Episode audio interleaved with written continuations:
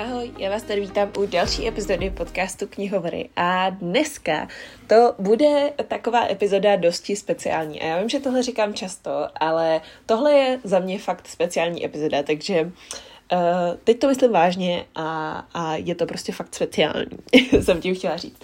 Uh, tenhle týden teď slavím uh, 24. narozeniny a rozhodla jsem se, uh, že bych to měla oslavit i v podcastu.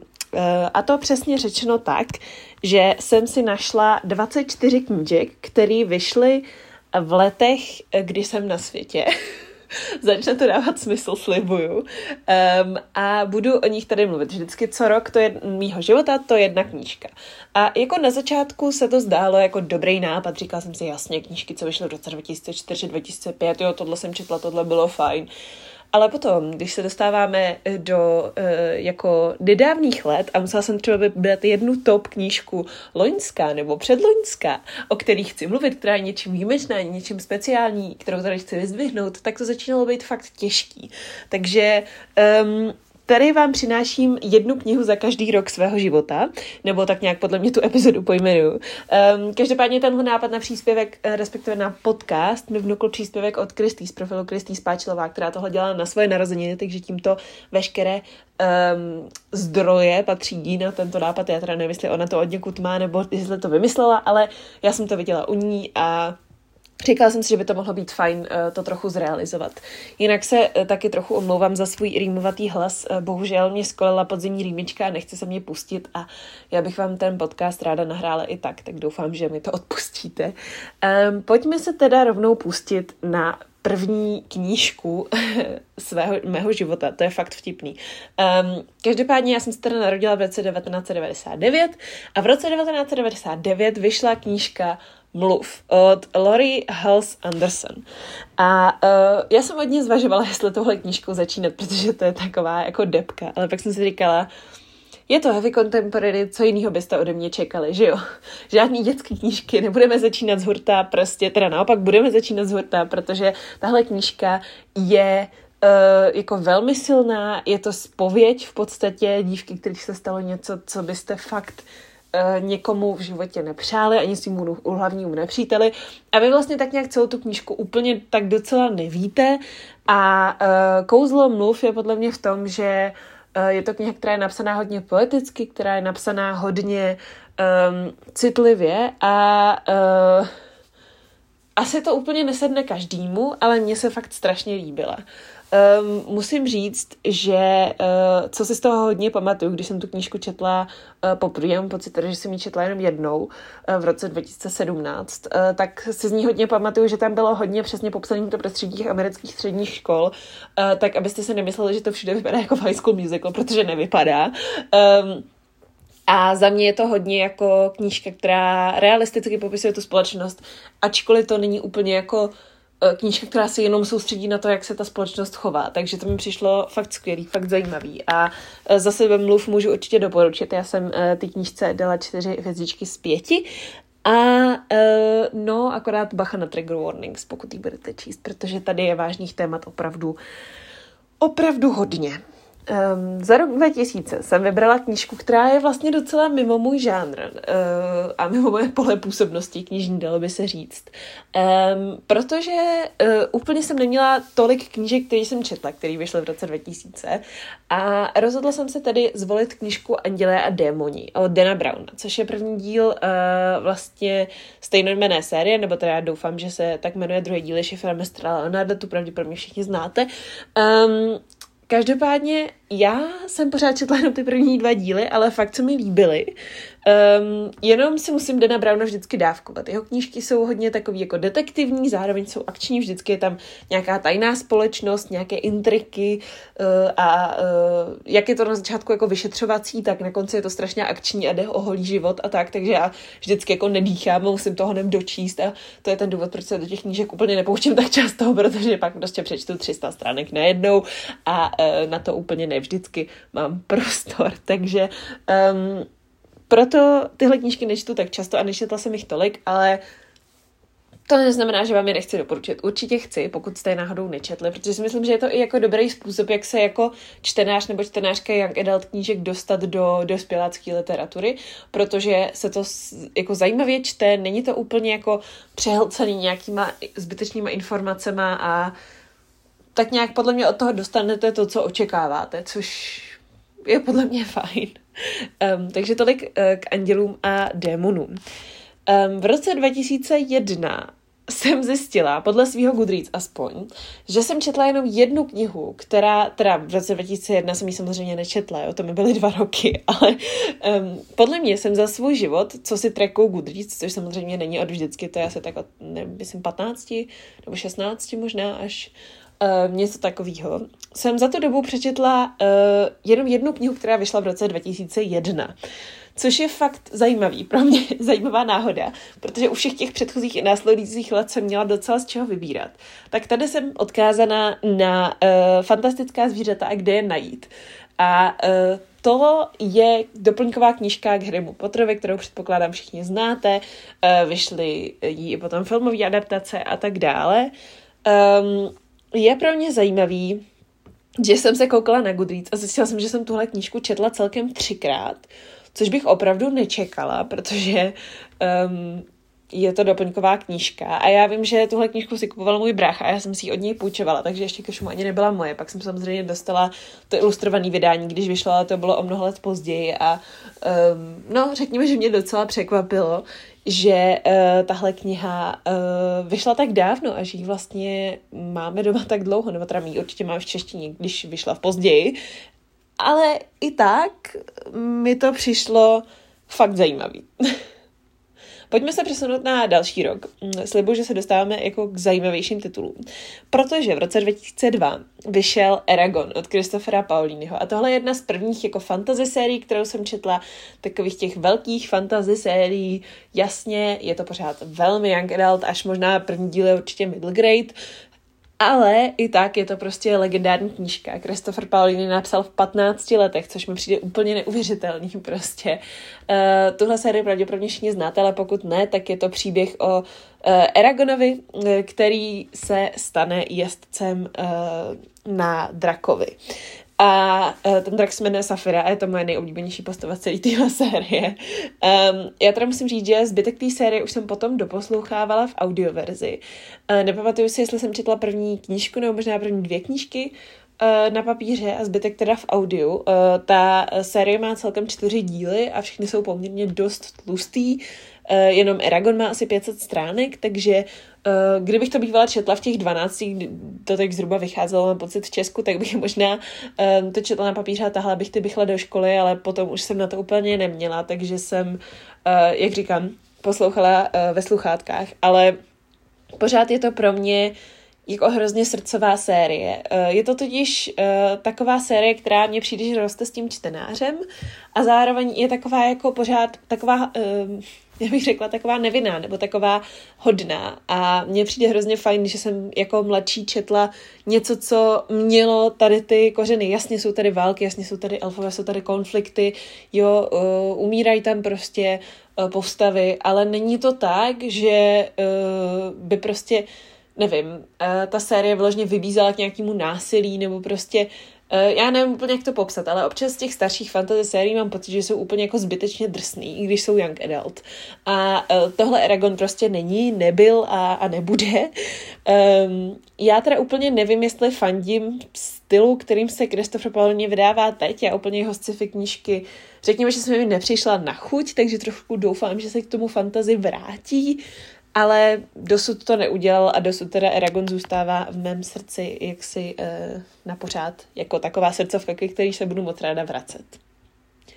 V roce 2003 vyšla knížka, která je fakt jako jedna z mých nejoblíbenějších knížek vůbec, mluvím tady o ní podle mě docela často, ale pokud jste ji náhodou nezaznamenali, tak je to uh, Dívka z Pomeranči od Josteina Gardera. Tohle je jedna z mých nejoblíbenějších knížek z dětství ale i vlastně ze současnosti. Já jsem si ji znova přečetla před pár lety, když vycházela v novém uh, vydání. A musím říct, že pořád na mě má takový dopad. Je to knížka, která má já nevím, ani možná ne 200 stránek a čte se úplně sama. A je to vlastně takový krásný příběh o tom, že hlavně dějina Georg dostane dopis od svého otce, který eh, před několika lety zemřel a uh, vlastně dostane uh, ten dopis od své matky uh, na svoje narozeniny a v tom dopise jeho otec popisuje setkání s dívkou z Pomeranči a vlastně ten příběh, který se od toho odvíjí. Takže vy tam máte zároveň prostředí toho Georga v současnosti a toho jeho otce v minulosti. A je to o tom vztahu toho otce a syna, je to o tom příběhu, který mu ten otec chce vyprávět a proč mu ho chce vyprávět a je to strašně citlivý, nádherně napsaný a já se už konečně musím dostat k dalším knížkám do Stejna Gardera, protože všechno, co jsem od něj zatím četla, um, jsem si naprosto zamilovala. Podle mě od něj možná znáte Sofien svět, ale ten byl paradoxně za mě jako nejslabší, i když je moc zajímavý a nabízí vhled do filozofie pro mladší čtenáře, což si myslím, že je super. Tak prostě dívka z Pomeranči je můj ultimátní typ a mám ho strašně ráda a hrozně moc vám ji doporučuji knížku, kterou jsem si vybrala, jakože vyšla uh, v roce 2004, tak to je Město snících knih od Waltera Moerse. A tohle je knížka, kterou jsem si přečetla dost náhodou, já jsem si ji půjčovala od kamarádky a vlastně jsem toho o ní moc nic moc nevěděla, ale pokud máte rádi takový ty, pokud máte rádi knihy, jo, tak se vám tahle kniha bude líbit. ale to asi máte, pokud posloucháte tenhle podcast. Ale pokud máte rádi takový ty příběhy, které jsou vyloženě pro knihomoly, tak tohle vás bude strašně bavit. Um, Město snících knih je totiž příběh, který vám pomůže nebo ukáže způsob, jak putovat mezi knihama. Tady se vydáváme do podzemí, kde jsou obrovský sklady knih, některé knihy jsou nebezpečné, některé knihy jsou tajemné, eh, ty knihy ožívají a eh, je to vlastně strašně takový jako dobrodružný putovací vyprávění, ale zároveň hrozně hezky napsaný, hrozně hezky jako do detailů promyšlený a za mě fakt povedený čtení, takže určitě, určitě moc doporučuji, jako teda ostatně všechny knížky um, v tomhle podcastu. Za rok 2005 jsem si vybrala knížku, která uh, úplně změnila to, jak knihy čtu. Um, je pro mě hodně důležitá a mluvila jsem o ní i v epizodě uh, o mojí čtenářské cestě, kterou jsem dělala před několika měsíci. A to vám taky doporučuji, pokud vás baví tady ten historický průlet, tak tam ten vás bude nejspíš bavit taky. Ten byl víc jako můj osobní, tedy prostě jde jenom o vždycky jednu knížku za každý rok. Ale knížka, kterou jsem si vybrala pro rok 2005, je Zlodějka knih od Markusa Zusaka a tohle je kniha, kterou pokud jste ještě nečetli, uh, já vám tak strašně závidím, že máte možnost ji přečíst znova poprvé, protože já tu knihu miluju, miluji strašně moc a nedá se slovy vyjádřit, jak moc obdivu cítím k tomu, jak je napsaná a jak moc um, velká srdcovka to pro mě vlastně je. Um, co se týče uh, příběhu, tak ten vlastně není ani až tak důležitý, ale uh, odehrává se za druhé světové války, kdy hlavní hrdinkou je, myslím, 11-letá, 12-letá Liesl. Uh, jejíž rodiče uh, se rozhodnou, že doma schovají žida. A samozřejmě uh, to není úplně jako v té době jednoduchý, uh, spojí se s tím spousta jako nebezpečných um, situací a Liesl to tak nějak vnímá a do toho se učí číst a psát a objevuje lásku k příběhům. Ale to, co je zásadní na téhle knize, je to, jak je napsaná, protože tahle kniha je vyprávěná z pohledu smrti, prostě vypráví smrt. Smrt mluví o tom, jaký jsou lidský životy, smrt mluví o tom, co se tam děje. A samozřejmě, že v téhle době je to nesmírně emotivní čtení. Tohle vůbec není jako historický příběh, tohle je prostě příběh o lidech a je to tak nádherně napsaný, že já bych si nejradši zarámovala každou druhou větu z téhle knihy. Takže Zlodějka knih je opravdu jako za mě legendární, skvělá. A koukala jsem se, že teďka na Goodreads má hodnocení 4,39, což je fakt dobrý na to, že vyšla v roce 2005 a už jí četlo strašně moc lidí. Eh, na Goodreads má 2 miliony, 2,5 milionu hodnocení, takže eh, to vám doufám něco řekne o tom, jak moc dobrá je. Za rok 2006 jsem si vybrala knížku, eh, kterou jsem tak trochu překvapila sama sebe, ale řekla jsem si, jo, to sedí. a to je knížka Příliš mnoho Kateřin od Johna Greena. Um, já jsem si tohle knížku vybrala jako zástupkyni, dalo by se říct, ambasadorku všech knížek Johna Greena, protože když vyšlo uh, The Fault in Our Stars nebo Hvězdy nám nepřáli v češtině, tak už vyšlo moc dalších knih, který tady chci zmínit, takže uh, by se na ní nedostalo.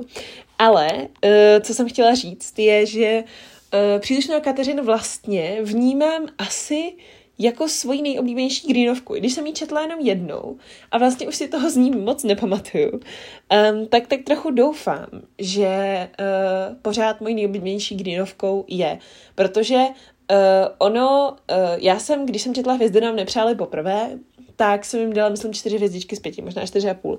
Ale přílišného Kateřina jsem dala pět a bylo to úplně jasný. Já jsem se zamilovala do stylu psaní Johna Gerina, do toho, jak popisuje lidi, do toho, jak popisuje způsoby myšlení lidí a um, prostě mně přišlo, že ta knížka je natolik originální a natolik jiná a natolik osobitá a natolik mě oslovující, že se mi prostě líbí víc, než hvězdy nám nepřáli. Takže jsem se rozhodla, že no, že ji prostě tady zmíním a že ji prostě tady dám svůj prostor, protože to je kniha, o které jsem nemluvila už ani nepamatuju v podcastu. A vážně si říkám, že bych měla udělat nějakou epizodu o tom, že čtu svoje staré oblíbené knížky, protože to by mohlo mít docela úspěch, minimálně u mě teda. no nic, pojďme se posunout na rok 2007. Rok 2007 totiž um, není uh, tak úplně charakteristický, co se týče výběru knihy jako takové, jako že bych ji měla tak ráda, jako spíš uh, té roli té knihy na mojí čtenářské cestě zase. Uh, je to knížka, o které jsem mluvila v té epizodě, kde mluvím o svojí čtenářské cestě. a to je kniha 13 Reasons Why, uh, nebo 13krát proto v češtině. Tahle kniha je zajímavá tím, a tohle je moje oblíbená historka, takže už jste ji možná slyšeli, eh, že jsem ji četla v Němčině pod názvem Tote Mädchen lügen nicht, to znamená Mrtvý holky nelžou. A eh, to byla asi první knížka, kterou jsem si jen tak pro radost ve volném čase přečetla v Němčině a byla jsem z ní úplně odvařená, byla jsem fakt jako neskutečně nadšená. A ta knížka má v Němčině obálku, takže já jsem tak jako se furt snažila zjistit, jestli to náhodou někdo nezná, že o tom s někým potřebuju mluvit, že ta knížka je strašně dobrá a že prostě mě to úplně extrémně ovlivnilo v té době. A pak jsem zjistila, že je to úplně mega fenomén a že je to jenom přeložený z angličtiny, já jsem o tom nevěděla. Ale nevadí, jsem ráda, že ta knížka dostala ten hype, uh, teda díky seriálu, který upřímně já jsem nedokoukala. Ale uh, jsem ráda, že ta knížka má tu popularitu, protože si myslím, že ten příběh je neskutečně důležitý a jsem strašně ráda, že jsem ho četla v době, kdy jsem ho četla. A díky tomu jsem taky začala číst Němčině, což považuji za velký milník, protože školní četbu bych do toho úplně nepočítala.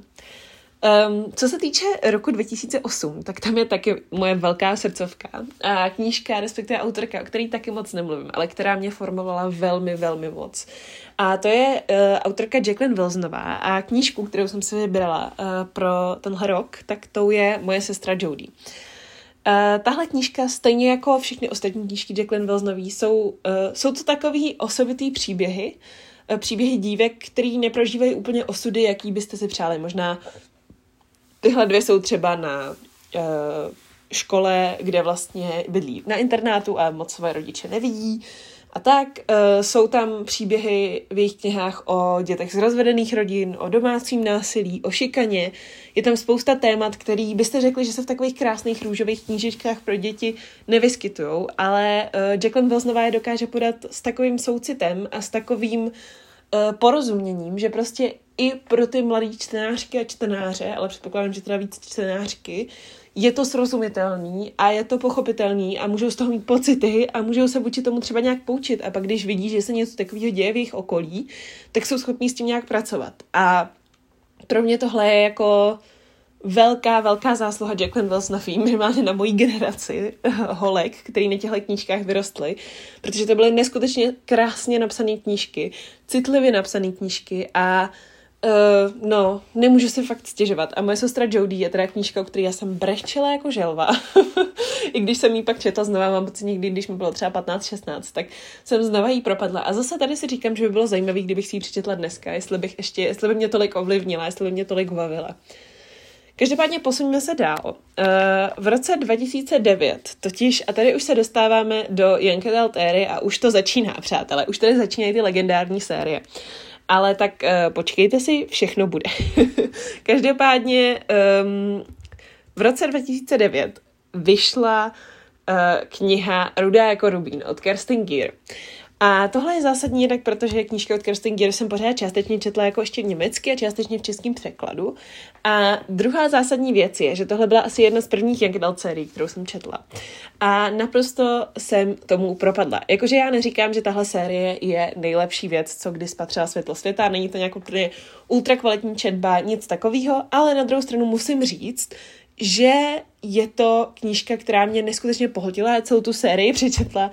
Um, mám pocit, že možná i najednou, jestli jsem ji dostala do čtečky a vůbec nedokážu oddělit ty jednotlivé díly od sebe. Bylo to vtipný, je tam romantická linka, je tam cestování časem, je to taková podle mě jenom nestvůra, ale jakoby o generaci mladších lidí, ne o generaci mladších jako postav, ale pro o generaci mladší lidi, než, uh, nebo půl generace možná, než je jenom nestvůra. Když jakoby věkově to tak úplně není, tak si myslím, že Rudou jako Rubín fakt, kdyby vám bylo prostě 9-10, tak si to strašně užijete. um, mně už teda bylo víc, když jsem ji četla, ale fakt to byla srdcovka. Jasně, viděla jsem na tom ty chyby i tehdy, vidím je na tom i dneska, ale prostě je to kniha, která by mě zaručně dostala z jakýkoliv čtecí krize, ve který bych se nacházela. Už jsem ji od té doby několikrát poslouchala v audioverzi a jako na Kerstin Gier upřímně nedám dopustit. Potom, eh, tady máme rok 2010 a s ním přichází můj oblíbený nepopulární názor Hunger Games síla vzdoru. Eh, to je třetí a závěrečný díl trilogie Hunger Games, kterou doufám všichni znáte, nebo žijete v jeskyni. Um, mimochodem už brzy vyjde adaptace balady o ptácích a hadech, všichni se těšíme, že jo? Um, každopádně um, Hunger Games je asi moje úplně nejoblíbenější série ze všech. Kdybych měla říct jednu oblíbenou sérii, tak mi okamžitě napadnou Hunger Games. Kdo jste byli na uh, Humbug Festu, tak i samozřejmě víte proč. Uh, ano, může se to píta. ne, ale já tu sérii fakt miluji jako celým srdcem všechno na ní je správně prostě. Na to, že to je jak adult série, tak je tam skvěle popsaný PTSD, je tam skvěle popsaný psychologický vývoj postav, je tam skvěle popsaný to, jak uh, se vyvíjí tyranie, jak končí demokracie a je to tak strašně dobrý prostě. A ten nepopulární názor, který já zastávám a který, ke kterému se hrdě hlásím a nenechám se přesvědčit o opaku, je to, že prostě můj nejoblíbenější díl je ten třetí. Je síla vzdoru. Já jsem se mohla dát ty předchozí, vyšly dřív, ale já jsem se rozhodla, že jsem chci dát sílu vzdoru, protože ji mám prostě nejradši. V prvním díle potkáváme Katniss a Pítu, všechno super, ale jako no, oni si ještě nalhávají, že jako se vlastně nemají tak moc rádi. Ve druhém díle je Finik, takže chápu, že jako většina lidí má nejradši druhý díl, ale prostě já jsem zastánce té trojky, protože tam se jde do hloubky, co se vztahů týče, tam se jde do hloubky, co se politiky týče, tam se jde do hloubky, co se rebelství týče. Vedlejší postavy mají víc prostoru a prostě není to jenom v úzovkách o té reality show, kdy se zabíjí 24 dětí navzájem. Je to o všem okolo a uh, já ten třetí díl miluju, Děkuji, že existuje, mám chuť se ho znova přečíst, ačko naposledy jsem ho četla asi před dvěma měsícema a no prostě uh, Hunger Games. Miluju. Nejvíc na světě. No a um, v roce 2011 vyšla série, která podle mě, eh, nebo podle jako hodně lidí, Hunger Games tak trochu vykradla, ale strašně dobře to fungovalo. A taky tady chci zmínit, protože si pamatuju, jak jsem jí dočítala, když jsem byla na tanečním soustředění a seděla jsem v šatně na zemi, teda ne první díl, ale třetí díl, když jsem dočítala a brečela jsem jako želva. Neviděla jsem přes ty slzy na ty stránky a pak jsem musela jít tancovat, pak jsem zase přišla, přečetla jsem 20 stránek, brečela jsem dál, pak jsem zase šla tancovat, to prostě bylo to úplně výborný. Já jsem celou tu sérii přečetla na tom tanečním soustředění, mám pocit, nebo nějak tak to bylo zhruba. A uh, pokud víte, jak dopadne třetí díl Divergence, což pravděpodobně všichni víte, tak chápete, proč jsem tak obrečela celý.